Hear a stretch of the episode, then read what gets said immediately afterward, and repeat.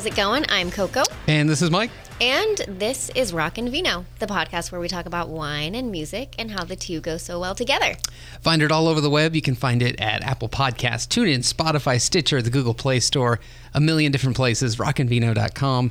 On social media, be sure to like and subscribe at Rock and Vino, Twitter, Facebook, Instagram, all the places. And if you subscribe, then you get new episodes every Tuesday, and then you find out all the new stuff that's going on, and it's a lot better. Automatically. exactly. It's like a no brainer. We get a little like winemaker series going here. It's kind of fun. We do. From uh, we stick kind of in West County ish to to go. Eh, I guess that's more North County. Yeah. But uh, going to Healdsburg this week. Exactly. So we have David Drake here, a winemaker from Lancaster Winery. Welcome. Well, thank you. Hello. Yeah. Hello. So, um, so it's funny. I actually was. I, I saw Dave at a winery event. Was it like last week uh, at Banshee? Yeah. And it was actually very appropriate for our podcast. It was grunge and game night, but at a winery in a tasting room. So it was super fun. And so I wrangled them in. Is that a pairing of grunge music and board games? It sure is. what? It was ton of, yeah, they were like playing Nirvana while we were playing Connect 4. I was getting my butt whooped, you know. It was fun. Good wow. times. I was playing Dave's assistant winemaker and she totally beat me. She like totally schooled me. She beat most people. That She did. She like had like more than one way Yeah. in and out of that game. I was like, you you're like a Connect Four shark. she beat she beat me, and then I'm Yeah. like, I'm out. Yeah, one game done. I'm not going to get swept. Yeah, exactly. Reeled you in, and then you realized you were gone. Yeah, I have no moves left. I beat her like twice. I'll take that as a win for the day. so, Dave, um, so tell us a little bit about your history with winemaking in general and Lancaster. Uh, it's pretty easy. I um in 2000 was kind of trying to figure out what I want to do with my life. I have an art degree from Sonoma State. Oh, nice. And I basically took an internship, a winery intern, where they hire a harvest intern to work the harvest as a temporary uh, thing. I kind of took it to be outside, work with my hands, just to kind of make some money and kill some time for a couple months. figure out what I wanted to do with my life. Um, and yeah, 20 years later, I've almost figured it out. Dang, 20 years later. That's awesome. Yeah, so I've been in Lancaster the whole time. It's the only winery I've been at. Um, Okay. all my education is hands-on at Lancaster. Um, But isn't that really the best type of education is hands-on? it's a lot cheaper. You get paid That's true. it. Yeah, exactly. Yeah, don't go to school, guys. Just do what you want. Get a job. Get a job. Um, so that's pretty much the extent of my like winemaking career. I haven't been anywhere else. Um, I'm very happy there. It's a beautiful place. It really is beautiful. Yeah, it has a it has a wine cave, doesn't it? It does. And how- square feet. Oh, there you go. That's huge. Yeah. Okay. And what kind of wines does Lancaster focus on? We focus on Cabernet, specifically like Bordeaux style Cabernet Sauvignon. So Okay. not necessarily like the big Alexander Valley cabs, but more of a, uh, a balanced, you know, refined Bordeaux style. Mm-hmm. uh, very traditional old world style of French winemaking that we use. And Okay. the uh, original owners, that was his vision. He had been to Bordeaux and, and really fell in love with the uh, the kind of chateau model of where um, it's a sense of place. So all our fruit is estate farmed. We're Mm. we have a 70 acre piece of property there. 50 acres are planted grapes. Everything we make comes off that property. And uh, the idea with the uh, what we're trying to make is something that really represents that 50 acres of or that 70 acre piece of property and um, and just kind of showcases what that little bit of this planet can do. Yeah. And your your production is relatively limited, correct? Yeah, um, on a big year we might make 4,000 cases. Oh wow. Um, the last couple years we're in the like 2,000 range. So Okay. it kind of depends on how the harvest is and, and uh, how the quality is. And um, so I'm looking at the website, and so you guys do cabs, but also sometimes a Sauvignon Blanc. We definitely blend? do a Sauvignon Blanc every year, just a little 500 cases of that. Um, and then we'll do a couple very small 100 case of like 100% Malbec or Cabernet Franc or whatever might Oh, be showing yeah. really well that year. Okay. Um, I think actually I got a bottle of Malbec from a friend for my birthday from Lancaster. very nice. Lucky you. Haven't opened it yet. Yeah. One day. so if you could make, if you besides um, Cabernet, of course. Is there like any wine that you like, any like rare, random varietal that you would just love to make one day? Um, my favorite wines to drink are Yeah. um, are coastal or specifically like Anderson Valley Pinots. Oh my Like gosh. kind of those delicate, earthy, funky, Yes. light um, Pinots. I like those, and Sonoma Coast is, gets towards that, but any of those cooler climate ones. Mm-hmm. And yeah, I'd love the opportunity to. I have ideas, but it doesn't fit our mold, and I don't think they're gonna like. They wouldn't go for it. They're not gonna let me buy a couple tons of Pinot just to play. Darn around it. with.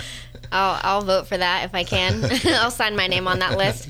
if you could sign a check, that would. Oh yeah, I mean, I don't can't can't guarantee that it'll clear, but I'll sign my name. So when you guys are in the um, in production and like working at the winery, because clearly you guys are co- like all over the place. What kind of music are you guys listening to? Um, honestly, during the day, we just have random radio stations on, and it kind of depends on our mood. We'll go from the classic rock to the. Um, we have a disco ball in the tank room. Yeah, haven't seen that. fun. And so on Fridays we have Disco Fridays, so we'll turn the disco ball and we'll go on to more the more kind of hip hop, that sort of modern uh, dance music station. Um, but yeah, classic rock or kind of jam band sort of stuff. Um, during harvest, we're a little more specific. We'll put our phones in and, and kind of depends on the mood. If it's early and you want to be chill, it can be like jazz or something. And then if it's late and you want to be, you need to keep yourself up, it's heavy metal or. Yes, or, uh, exactly. we do a lot of gangster rap goes on in there at night once the crowds leave. We have a rule though between basically when tours are there. So Mm-hmm. gangster rap have to stop at 10 a.m. and can't start until 5 p.m. That's a good rule to have. Yeah, we've had some instances in the past where uh, tours come through at the wrong, wrong uh, when the chorus is the wrong part of the song to be playing for groups, They're like, oh my goodness, what in the world? and you don't realize it because it's just background music to you. and Yeah. and then you'll catch a song. You're in the If you zone. catch a word, you'd be like, oh, go shut that off real quick.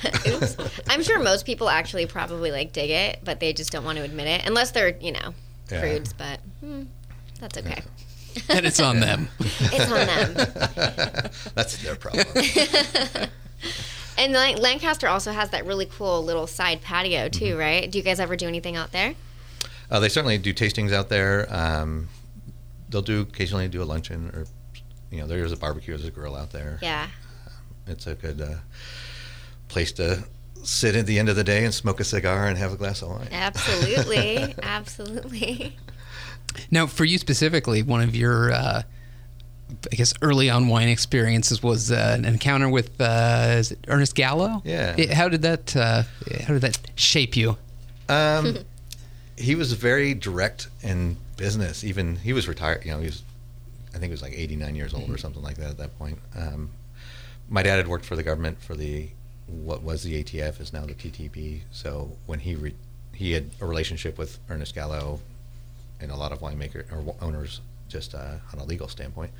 And then when he retired, my dad started consulting for Gallo was one of many that he was consulting for, and um, my dad and Ernest Gallo had a, a pretty good friendship going on. Like they would, I met him basically. We went over to his house for lunch, and uh, he was very like totally out of the business. He's like old guy. His kids are running the place, but he's very much like asking. I think I was you know mid twenties, asking me like why why did I like beer and not drink more wine? And he really wanted to know like how can we convert this generation. Interesting. Um, so he it was, yeah, he was just like directly asking questions as to like, what, why do you why do you like that? Why don't you like this? What could we do to make a difference? And it was, um, he still had that business sense. Mm.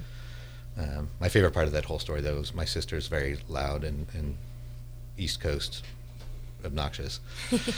And uh, kept interrupting, and, and uh, Ernest Gallo finally just told her to shut up. and that was great. It's like, Linda, shut up. Like, can I relive that moment again and again, please? you just got Ernest Gallo to tell you to shut up. That's like a That's pretty awesome. tally mark. Yeah, right?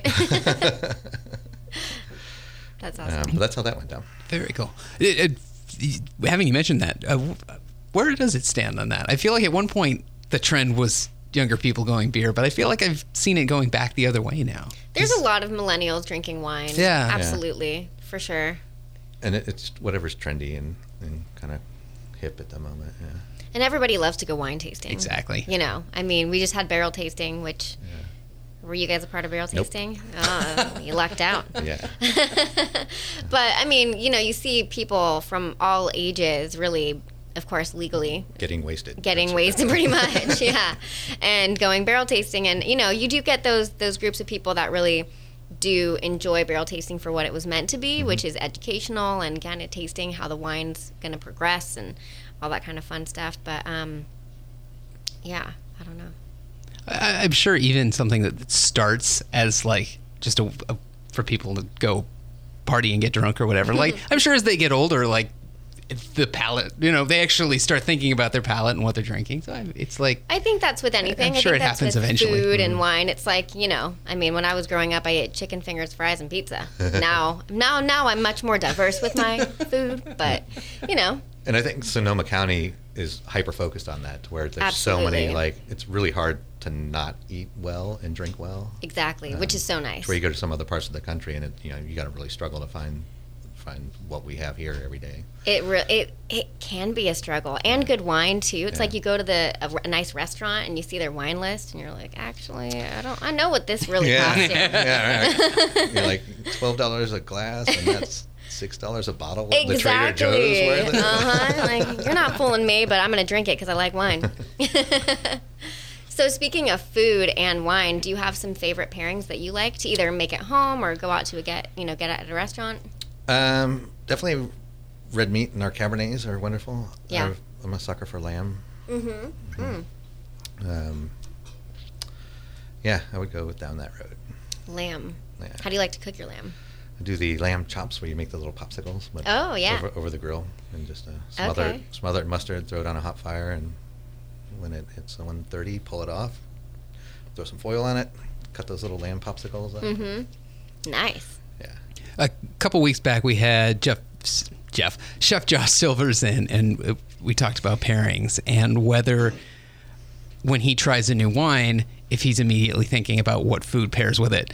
Uh, as a winemaker, do you have it the opposite way, where you're trying you know, big steak or you're try, having a meal, and you're immediately thinking what wine goes with this with this food? I personally don't. And I, I don't. I don't quite. I- do think that there are like you know some of those uh, wines can cut the fat, and some wines work better than others. But really, uh, drink what you like and eat what you like, and Yeah. if it doesn't make you sick, you're okay.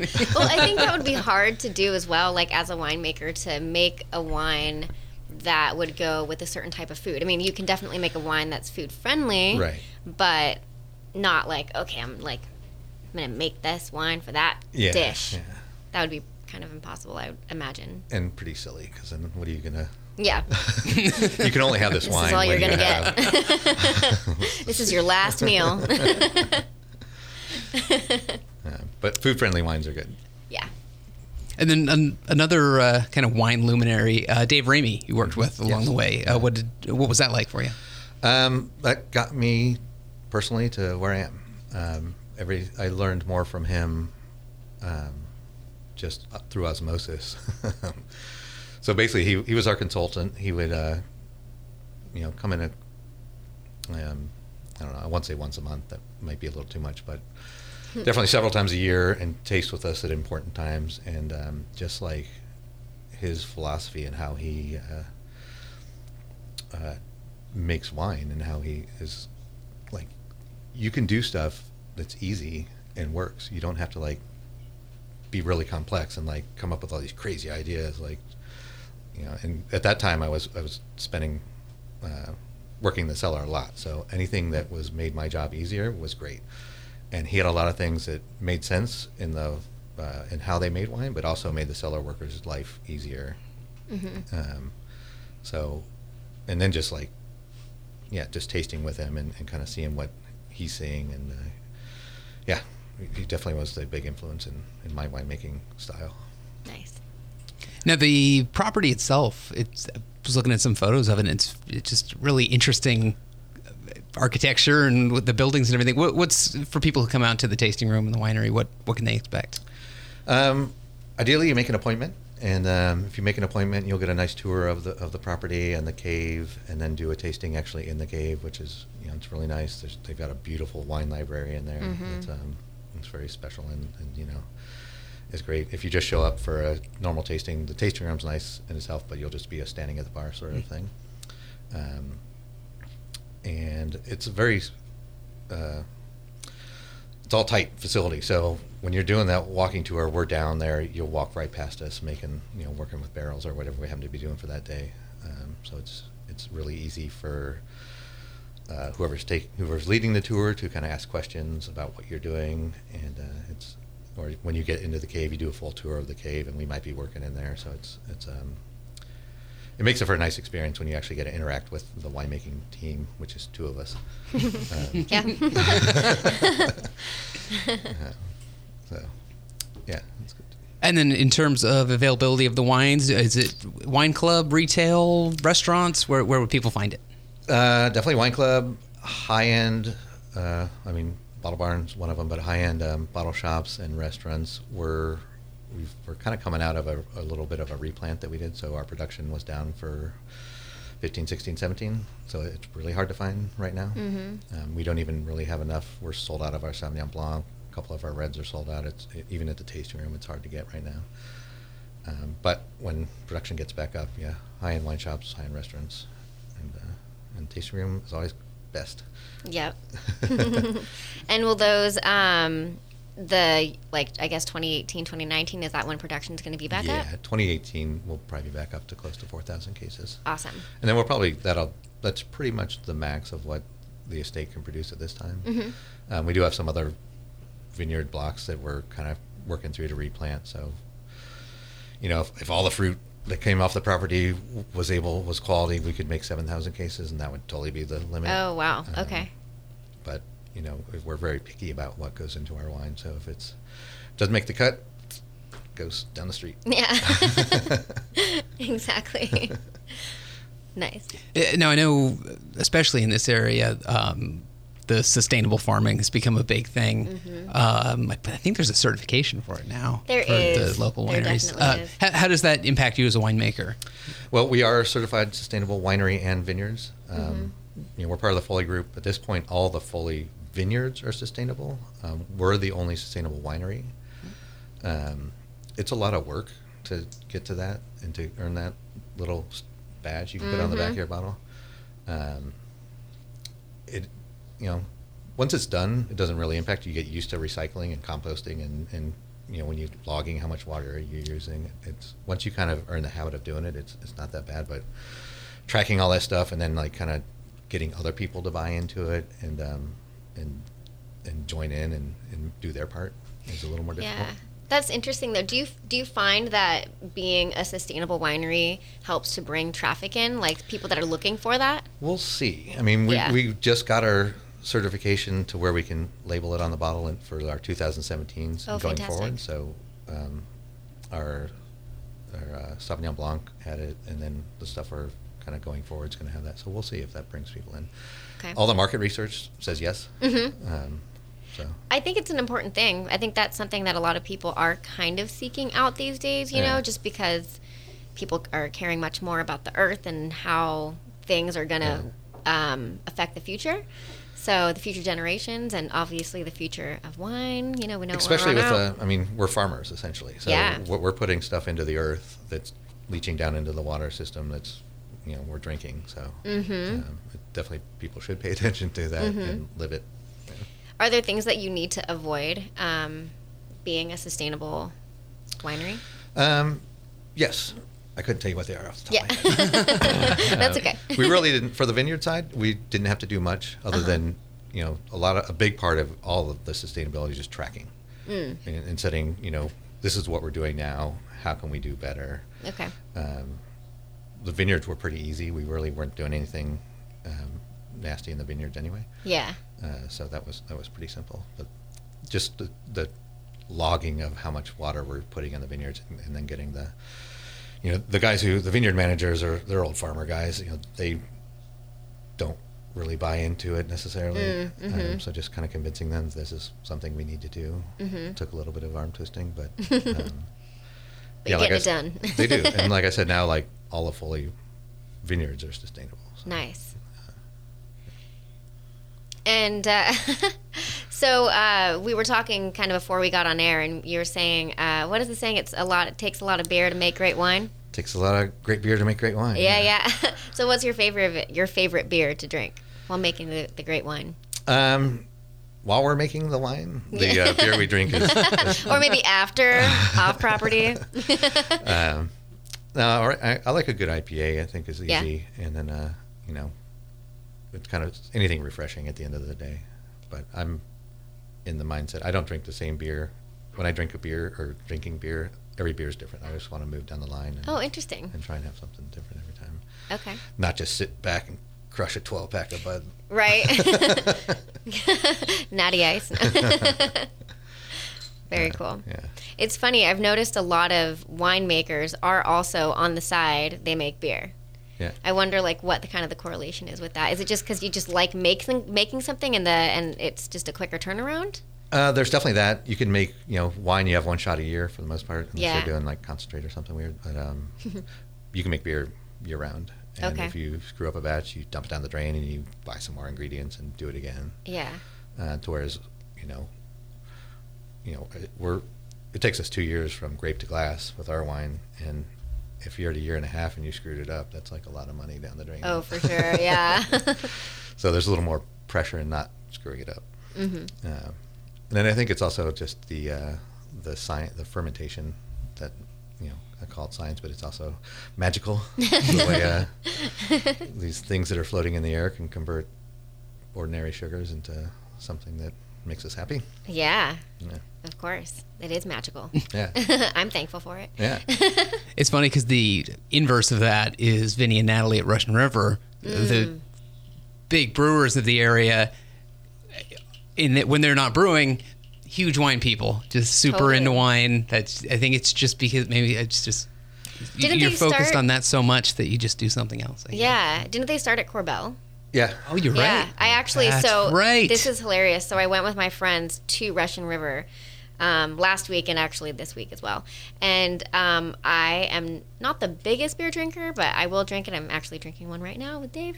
And um, but anyway, I ordered um, the Corbel sparkling and it was so delicious. So then the following week we went to Corbel and visited them and they told us about um, the Russian River crew.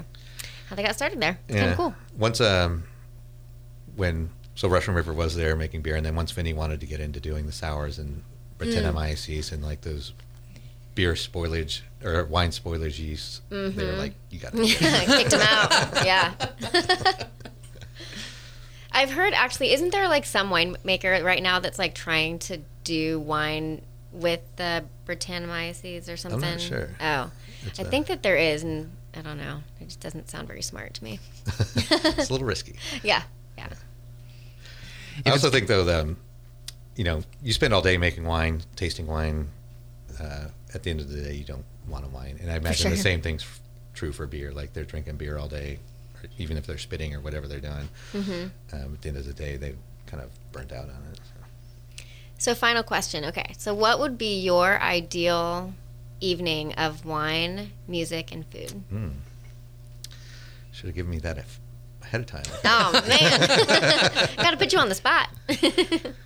Um, just a quick answer would be a, a, a show at Terrapin Crossing. yeah. Love that place. I'm a big Grateful Dead head and uh, and love going to see shows there. So Mm-hmm. uh, Phil and friends or something was playing there, and they've got Mm-hmm. a nice restaurant, and uh, go have a couple glasses of wine with Phil Some- Lesh, and yeah. then he can get up and play, and I can. That sounds like an amazing night. that would work. Yeah. Awesome. Okay. Well, thank you so much for joining us. Yeah. We had a great time chatting with you. And uh, if you are interested in checking out Lancaster, check them out online at lancaster-estate.com and uh, make an appointment so you can get the cool, all the, the tour. Yeah. Might as well do the tour. All right. Well, thank you so much. Yep. Thanks.